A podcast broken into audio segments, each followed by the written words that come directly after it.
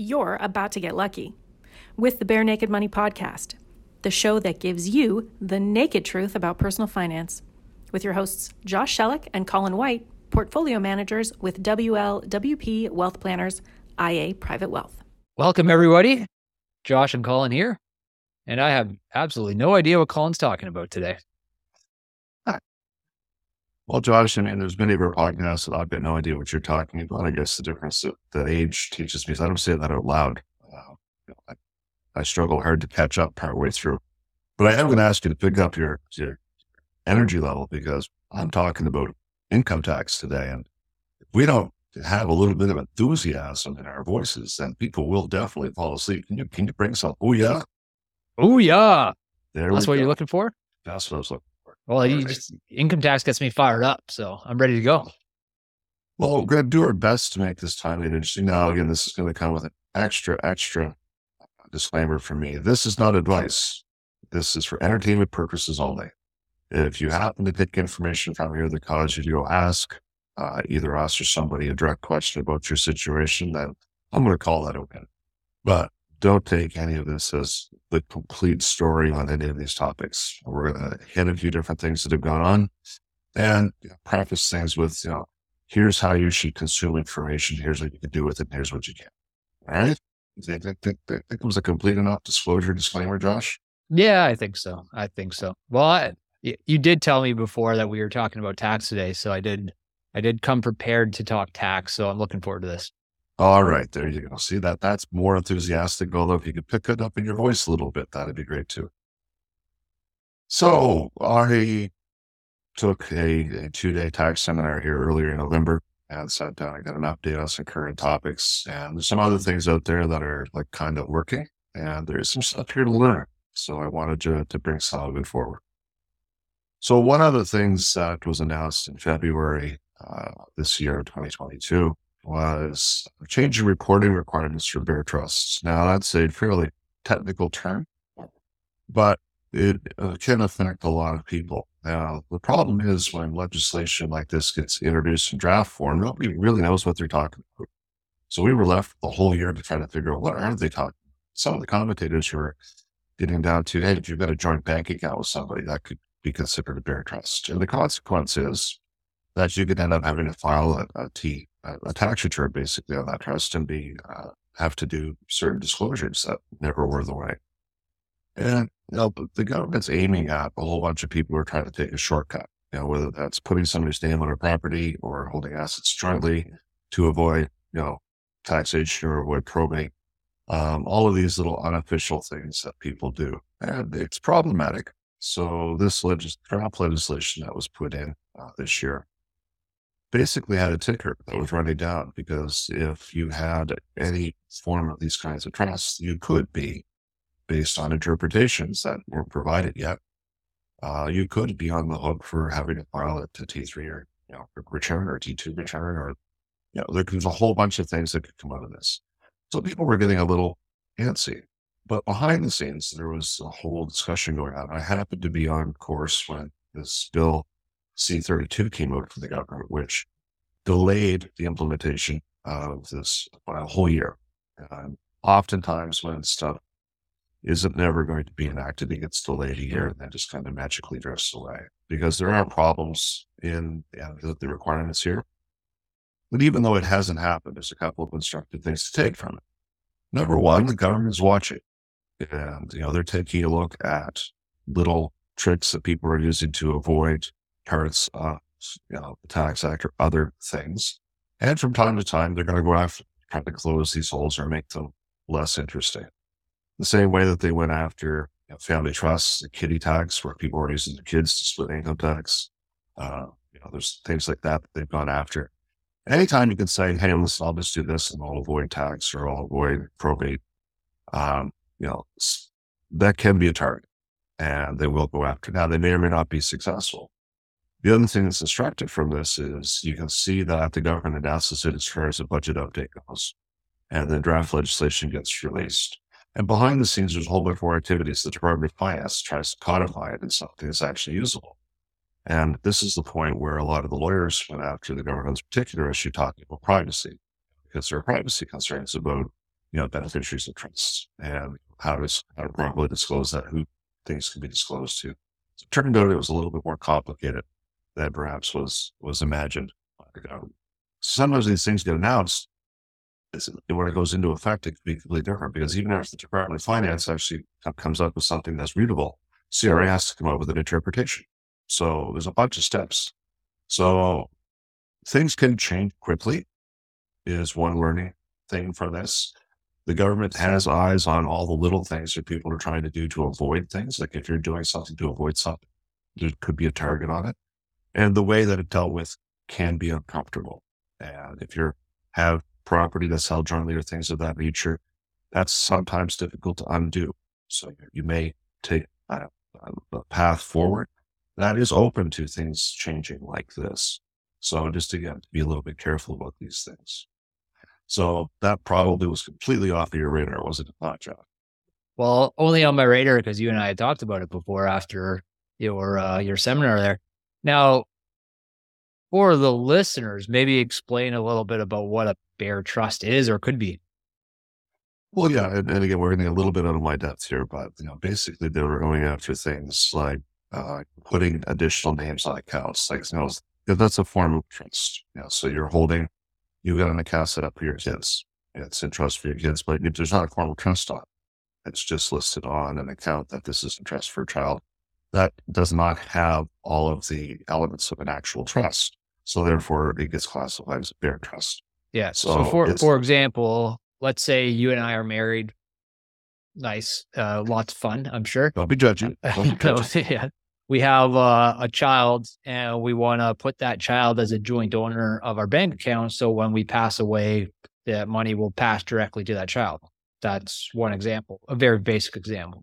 And it's not clear whether this legislation would affect that particular arrangement because it never got to the point of having any of the actual rules and regulations. So it was just announced at this 30,000-foot level without any of the details as to examples like you're talking about. Those were examples that were put forward by practitioners saying, is this going to be affected? If so, that's a big deal, right? Because there was no clarity.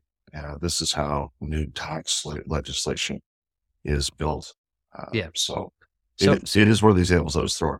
Yeah. So in our world, the way that we see this come into place potentially, again, we don't know exactly how they're going to define this stuff, but some elements that we think might be affected if they pass this legislation would be, like I said, joint bank accounts, joint investment accounts, putting a child or adult child as a part owner, a co-owner of a property, I guess would be another. Like these are the ones that come to mind, and mostly in my mind to bypass probate as opposed to bypass income tax. Or some people think they're bypassing income tax, but we've already seen cases because again, the courts have held that a joint asset and needs to be defined as to what it is. Because sometimes you put your kid on your bank account just so that they can handle your affairs for you while you're alive. It's not a pre-inheritance. Like it was not designed as such. So sure. There has been some back and forth. And again, this is not concrete. This is just highlighting a risk as to whether that's going to be treated as a pre-inheritance by the court or whether that's going to be treated as something that ends at death. So whenever you're doing these little shortcuts that you think are getting around things, there are legal aspects of it to be careful of, and income tax, nuances to be careful of. That can change. And I want to skip right to the end because the final point I'll make to everybody is that there's a difference between making an election on your tax return this year that is based on a current interpretation that may or may not be challenged, but it's safely in a gray area, or enacting, giving up ownership of an asset to somebody else, because it's tougher to undo that. You can change from year to year how you file a tax return. You start changing ownership on things. You're giving people either implicit or explicit rights. Now you got something that's difficult to do. And again, we've had the situation where somebody puts their kid on a property, comes back next year and goes, all things have changed. I want to take it back from them. Or we're not really talking right now. I'd like to give this to another kid. Well, good luck. I mean, there's legal ramifications of these things too. But I just wanted to highlight that, again, there's a few examples based on the seminar I attended and some other stuff that's going on where they're targeting these things that people are just, this is an easy way to bypass probate or an easy way to, maybe avoid income tax or these kinds of things. Some of them are in the targets, the sites of the new legislations coming out. This particular thing's been kicked down the road It's been kicked down the road long before it ever got to the point where we really understood what it was for, but it could generally be coming for some of the things we talked about, and some of the things people choose to do. Yeah. They're watching, I guess you're saying. And if you just look back at the last 10 to 15 years of tax code changes, they're just slowly closing the loopholes, and not even loopholes. They're just some ability to split income or defer income or move it from one bucket to the other, things that are going to help you from a tax perspective. These are slowly going away. They're slowly whittling these down, and it's been frustrating for a lot of people, I think. So just something to keep in mind as you said, as people go down these planning paths. Well, I mean, yeah, if you're using an RRSP for tax deferment, that's what they're deciding. Yeah, put money in an RRSP and you pull it out as taxable. That's what they're designed for. You get into using them to things they weren't designed for. Enough people do it, and that's going to attract the attention, right? Because again, aggressive tax planning is always going to be a thing because there's a market for it. There's a lot of people out there who, let's be as aggressive as we can with this, and there's professionals who will aid them in being aggressive. So, that's where things like this come. So they're saying, hey, there's too many people planning this way. It's a detriment to the system. Nothing's intended. So we're going to fix that rule. And the kitty tax is a big one. A lot of people spent tens of thousands of dollars putting family trusts in place just to be able to share income with their kids. And again, the government said that's not legit. Like, we don't want you working as a dentist and having part of that money go to your 12-year-old kid in our zero tax rate. That's not what we expect. That's not how the tax system has been designed. So, boom, here comes the kitty tax. TOSI and other things about income splitting. There's other hurdles there. So, but this is one that actually you and I walked a little bit. Next one, Josh, are you ready for the next thing? I'm excited. First time home savings account. Oh boy. No. And again, but it's funny. This gets announced. All right. So this was announced in the 2022 budget. Now again, when it's announced in the budget, it's not a thing yet. It's just an idea.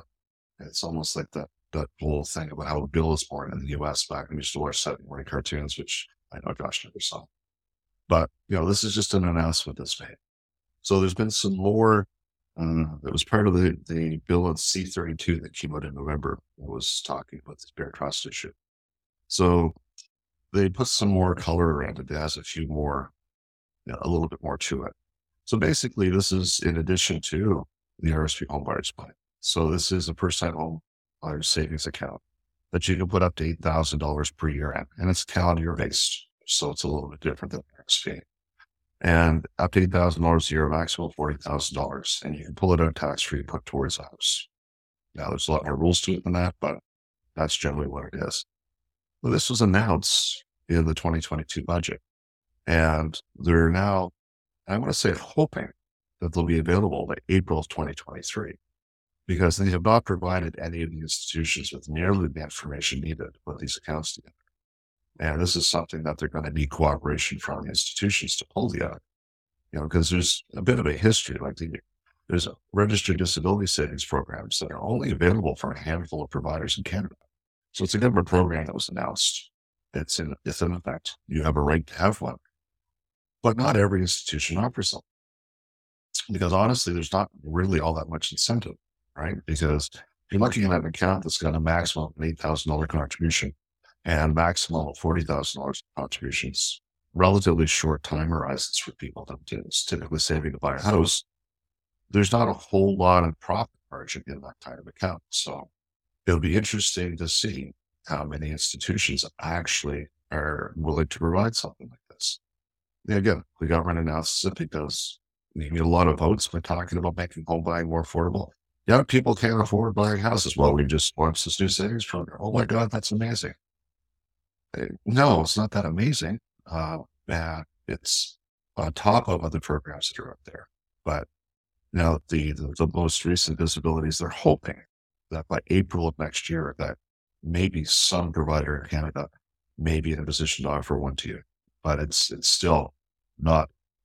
Again, they announced it in the budget. That doesn't mean you can call me up the next day, as some people did, and say, great, I want one of these. Like, that's not how if you take nothing else away from this podcast, take that.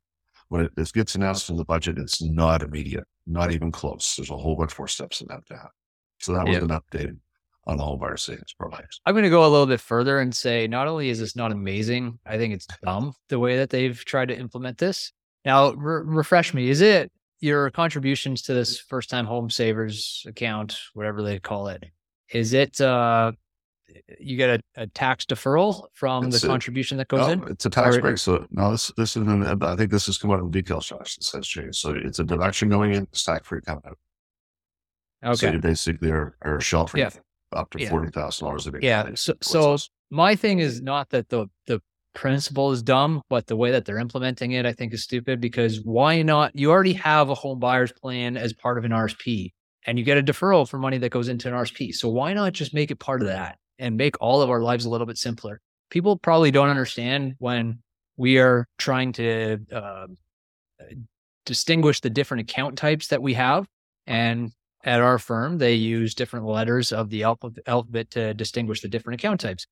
It goes all the way from A to Z and into numbers. So we have like 30 account types, something like that. And they're just adding another one on top of it that, as you said, is something that's going to be very temporary, specific to a very small number of people that are out there. And it's, I understand the financial institution's perspective as well, because they have to report on all of the contributions, all of the withdrawals to the CRA. CRA has to track this. We have to understand where they're going to be tracking that. We have to be able to keep tabs on it. What a nightmare. What a nightmare. We already have RRSPs and TFSAs. You can use both of those for this purpose already. Why not implement something intelligently within the construct of those two accounts that we already have? Because it gets some fewer votes, Josh. Well, yeah, and I knew you were going to say this. And I knew it was a rhetorical question, Colin. Sorry. And so it was a gag reflex. I didn't say it out loud. No, you're right, because I mean, we do the RSP home buyer plan now. All they needed to do was to make that, you know, non-taxable withdrawal, and there's no requirement to repay. Exactly. You don't have to repay it. You don't have to repay it. Done. Thank you. I am with you. I agree with you. This is what it takes to keep your energy, Josh. You keep going, but you're the only kind of monster that doesn't care. So, yeah, just introduce something else that was a stupid policy decision for me, and here we go. I'm glad you asked, because I'm going to talk about the advanced life deferred annuities that were announced in 2019. So in 2019, the government announced a new product, advanced life deferred annuities, because typically you cannot purchase annuities beyond a certain age with most carriers. Now, what the government felt was that put people in their 80s at risk of running out of money. Therefore, they made a provision that you could purchase an annuity at age 85, which is so generous of them, seeing as though they're not in the market of providing annuities. Well, so they made this announcement in 2019, and it's been crickets. I actually went back and took a look at how often people are writing about this, and it's not that often. So it was in the 2019 budget. It received royal assent in June of 2021, which is pretty much as far as the government can go with me. But there's no product. Like I tried. I went looking actually as recently as today, to find a company that was actually offering any kind of product in this space. So again, it was announced in a budget. It took 2 years for it to receive royal assent. And it has currently, based on my research, and it may not be exhaustive, maybe someone will correct me in the comment section, There isn't something out there. I don't think it has all that much of a planning benefit, because again, people, once they get into their 80s, annuity products, now interest rates have changed, but there's mortality to be concerned about. I'm not sure of the efficacy of this particular product, or if the companies will ever come up with something. But it is, again, it's an example of, and this is the whole point of this podcast, is to talk about some different tax initiatives. The amount of time from the budget announcement to actual enactment to actual being available to the public.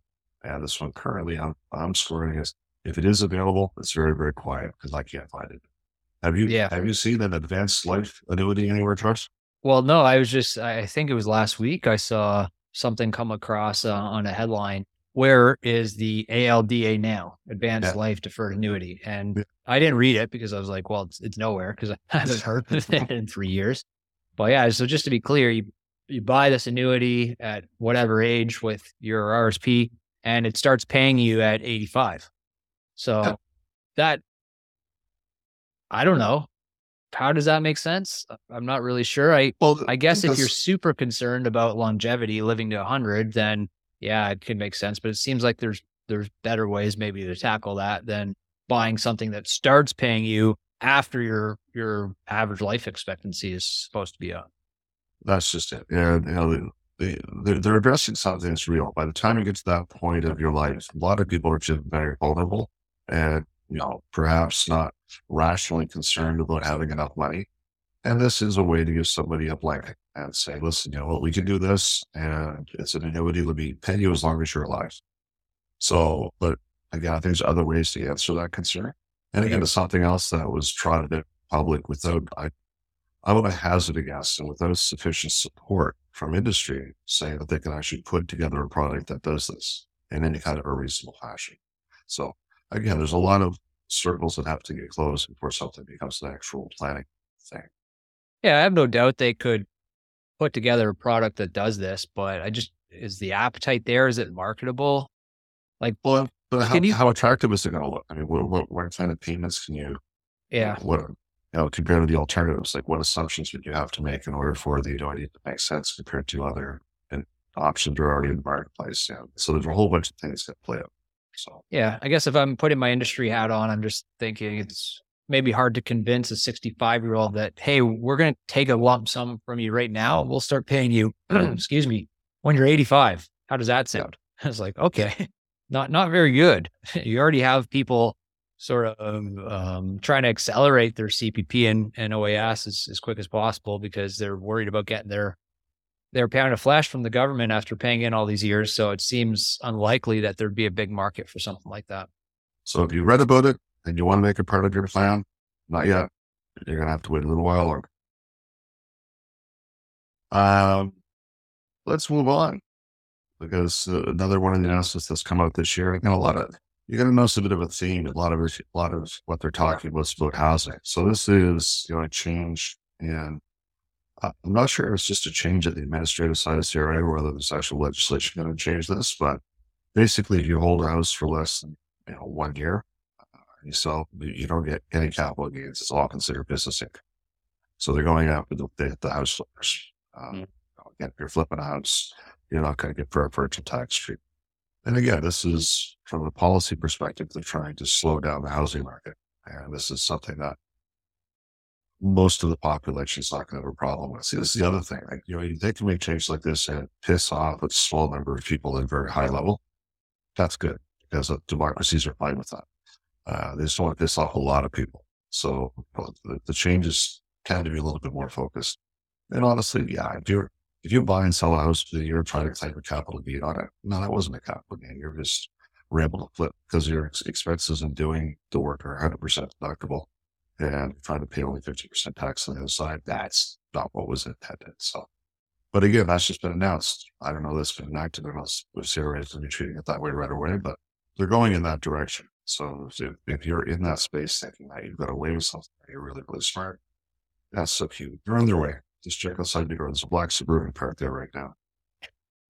and connect us right to that. There was a Supreme Court of Canada case where CRA gained access to the records of the home building supply places. So they can go in and take a look for, hey, John Smith has been buying, hundreds of thousands of dollars worth of building goods, but he's not reporting any income. I wonder what that's about.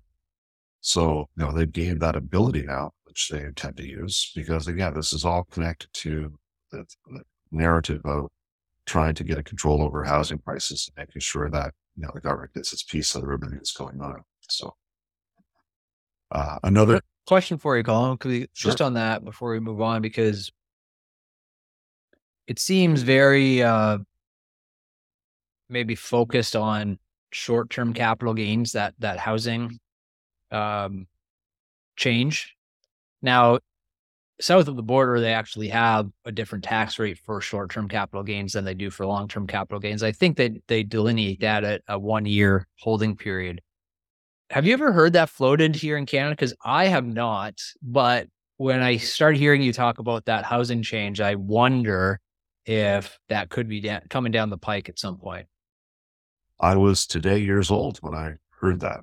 You know, this is the very first time I did not realize the U.S. had that in their tax. I'm not sure going down the road how interest is tax deductible in U.S. mortgages. So there's some very significant differences between the two sides.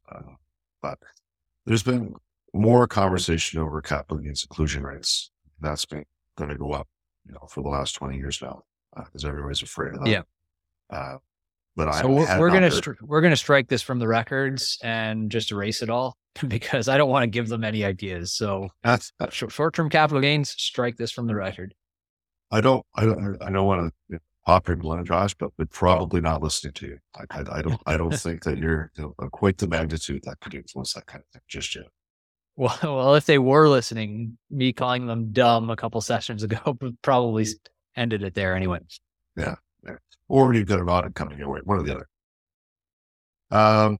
So there's another tax court case that's played out in Sweden. And it's interesting because it's not directly at the tips for waitresses and waiters, but it's in that space, which is probably going to cause some knock-on effects. So there's actually a restaurant in Halifax, a very popular restaurant, who ended up at the Supreme Tax Court. I'm not sure if Supreme Court Canada or it's the top level. And they were chasing it down because CRA came after them for source deductions on pool taxes, or the pool tips they were paying out. So their position was that the tips were electronic tips received by the restaurant was paying it to the people that earned the tips. But they were not withholding source deductions, so they weren't withholding EI or CPP on them. The court case was over whether or not the restaurant owed source deductions, and they lost. So the final ruling has come down that they do. They are required to remit source deductions on that, which is bad news for the employer. Now, this is a brand new ruling. Everybody's got to figure out, hey, if we're going to put all of the tips that come in electronically on the T4 for source deduction calculations, it's now on the T4. So this could mean that previously untaxed income is going to become taxable. It's been the loophole that the CRA has kind of made their living up, literally and figuratively. So this is something that's going to potentially change this year. And again, I bring it forward as something that's in everybody's day-to-day life, that, again, having a tax plan and making sure that you can pivot and adjust and changes come along is important.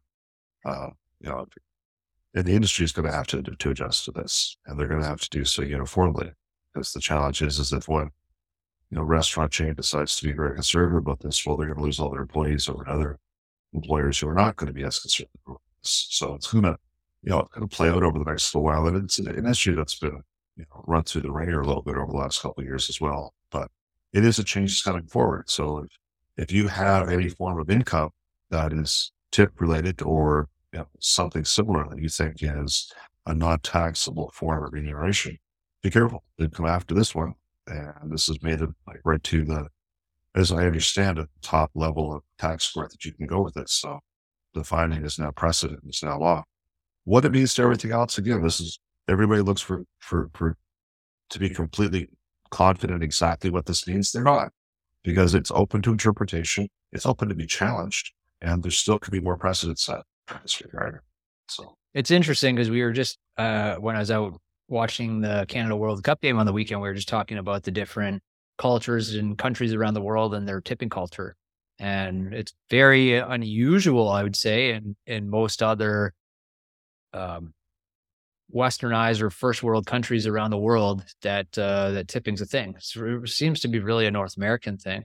We were talking about the UK, where it's almost frowned upon to tip, and we're heading out to New Zealand later this week, and tipping's not a thing there. So it seems like a lot of the world is kind of ahead of us on this one, and maybe the simple solution is to remove tipping and have it more of a, let's pay these people a fair wage right off the bat and stop subsidizing them through tips, and that might solve all the problems. Completely kind of irrelevant to the tax then, but also I'm going to tie it right back. It's perfectly relevant to this conversation, Josh, because again, people take a look at these changes and go, oh my God, this is the end of the world.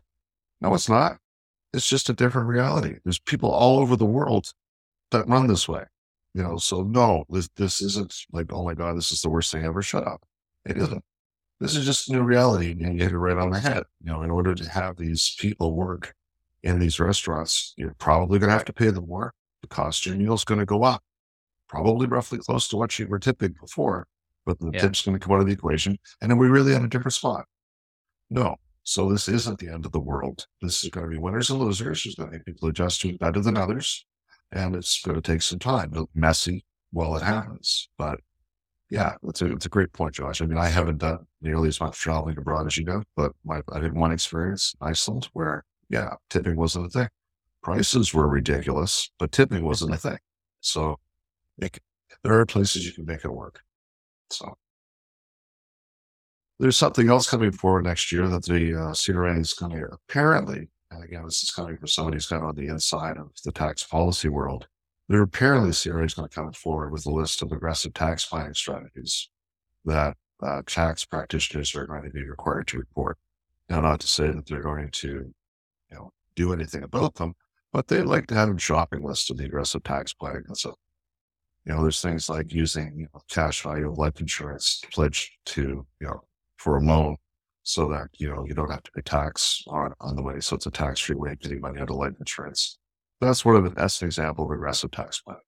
And right now, that hasn't been a problem. But, if I was a betting person, if they've gone after everything else they've gone after, that's going to make the list of something.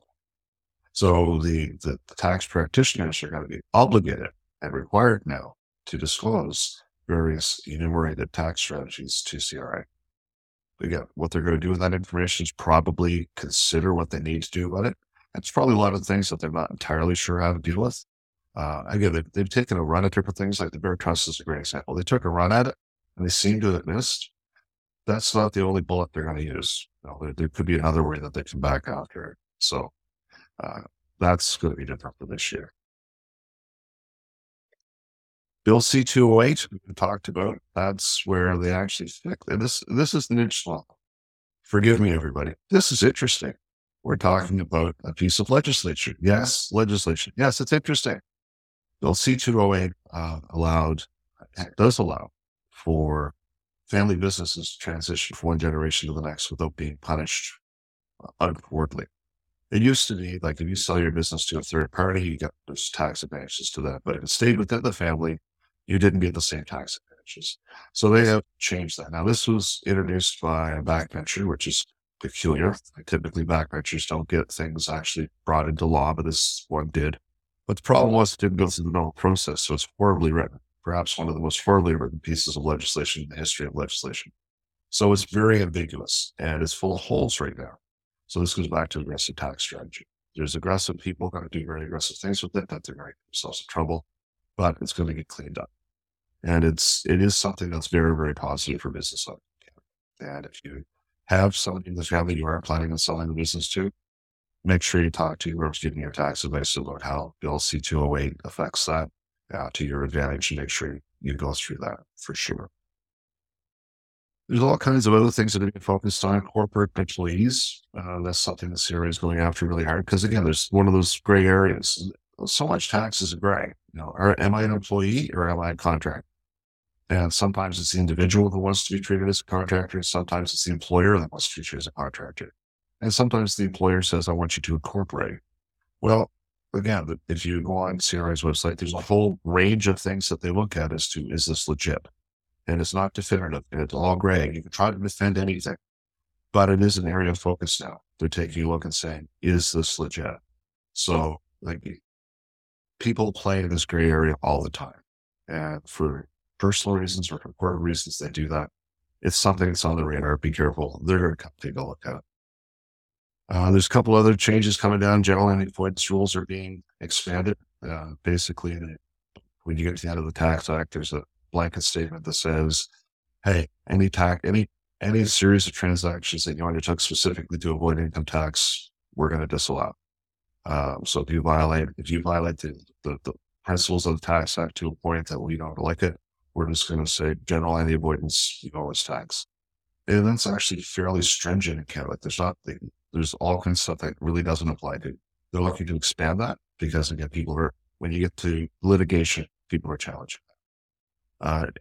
Alternative minimum tax in Canada nets zero taxes for the government. Basically, if you have events in the current year that draw your taxable income up by a certain amount because there's a minimum tax that you're going to have to pay. But when it's currently written as you get that back over future years, they're looking at capping or restricting, you know, the carrying forward of that. But I want to end on a general planning principle when it comes to tax. I've gone through a whole list of fairly recent things, current things that we're going through. And I want you to have a couple of takeaways here. One, because the government says it in a budget doesn't mean it's going to happen. Two, because they said it in the budget, that doesn't mean it's going to show up the way they said it in the budget, because there's a bunch more steps that have to happen. Three and four are a little bit more nuanced. Again, there's a big difference between making an election this year on your tax return that you may not make next year. All right. So if you're just electing to report or treat something differently one year over the next, you know what? That you're not taking as big a chance on things as you are if you enact a very complicated strategy involving corporate structure, trusts, all the rest of it. You spend a whole bunch of money and go down a road towards something that's not undoable for tax planning purposes. You're taking a much bigger risk. And honestly, you're making a bigger target for yourself. So you want to be super careful in that regard. And again, there's always going to be somebody up there telling you that aggressive strategy can work for you. Everybody loves paying less tax, and you want to believe, but you really, really should be careful. Do you think I gave enough disclosures and disclaimers on this, Josh? I think so. And I was just surprised that, hey, income tax policy, maybe not as boring as you think. Well, listen, I took a course from a guy. So this is a 2-day course, and Bill C-32 became available that Monday night, or Tuesday. It was Monday night, that's what it was. So we're all meeting for having a cocktail after the president. He didn't show up. Well, come to find out, he had received a copy of Bill C-32 that night, so he stayed up most of the night reading it. So he came in the next morning way enthusiastic about the bill, and probably one of 5 people who actually read it. I could not begin to ascend to his level of excitement over it, or retain more than 5% of what he had to say about it. But, you know, hopefully I did. Well, that's great, Colin. And as you said, you said multiple times in the past, really, you don't really reinvent your tax planning strategy around something that might happen in the future. So I think that's the main takeaway here. That's another huge takeaway. That's a very good point that I don't think I made very well, Josh. I mean, it's, you know, if something gets announced, you expect something. Don't reorganize your finances around something you think is going to happen, or even if it's been announced in the budget. Wait until it actually gets royal assent, and wait until we actually see rules and regulations around before you act. Because again, so much can change from the time something gets announced to the time it gets done. And I just can't wait to open a whole bunch of first-time home buyer savings accounts in April. It's going to be very exciting.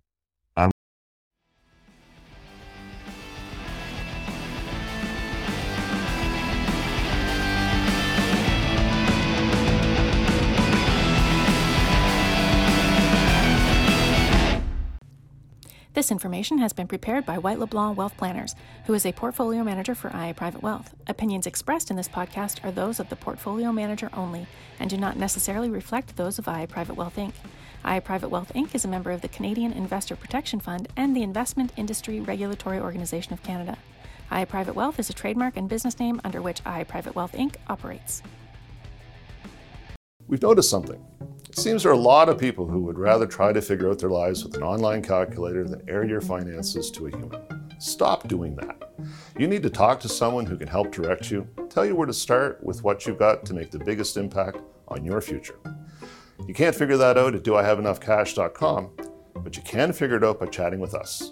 Call us. It'll be okay. You'll see.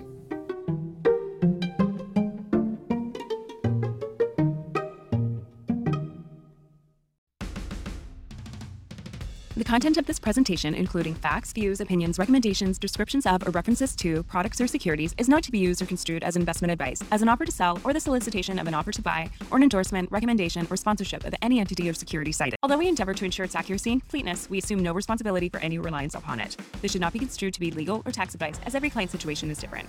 This podcast has been prepared for information purposes only. The tax information provided in this podcast is general in nature, and each client should consult with their own tax advisor, accountant, and lawyer before pursuing any strategy described herein, as each client's individual circumstances are unique. We've endeavored to ensure the accuracy of the information provided at the time that it was written. However, should the information in this podcast be incorrect or incomplete, or should the law or its interpretation change after the date of this document, the advice provided may be incorrect or inappropriate.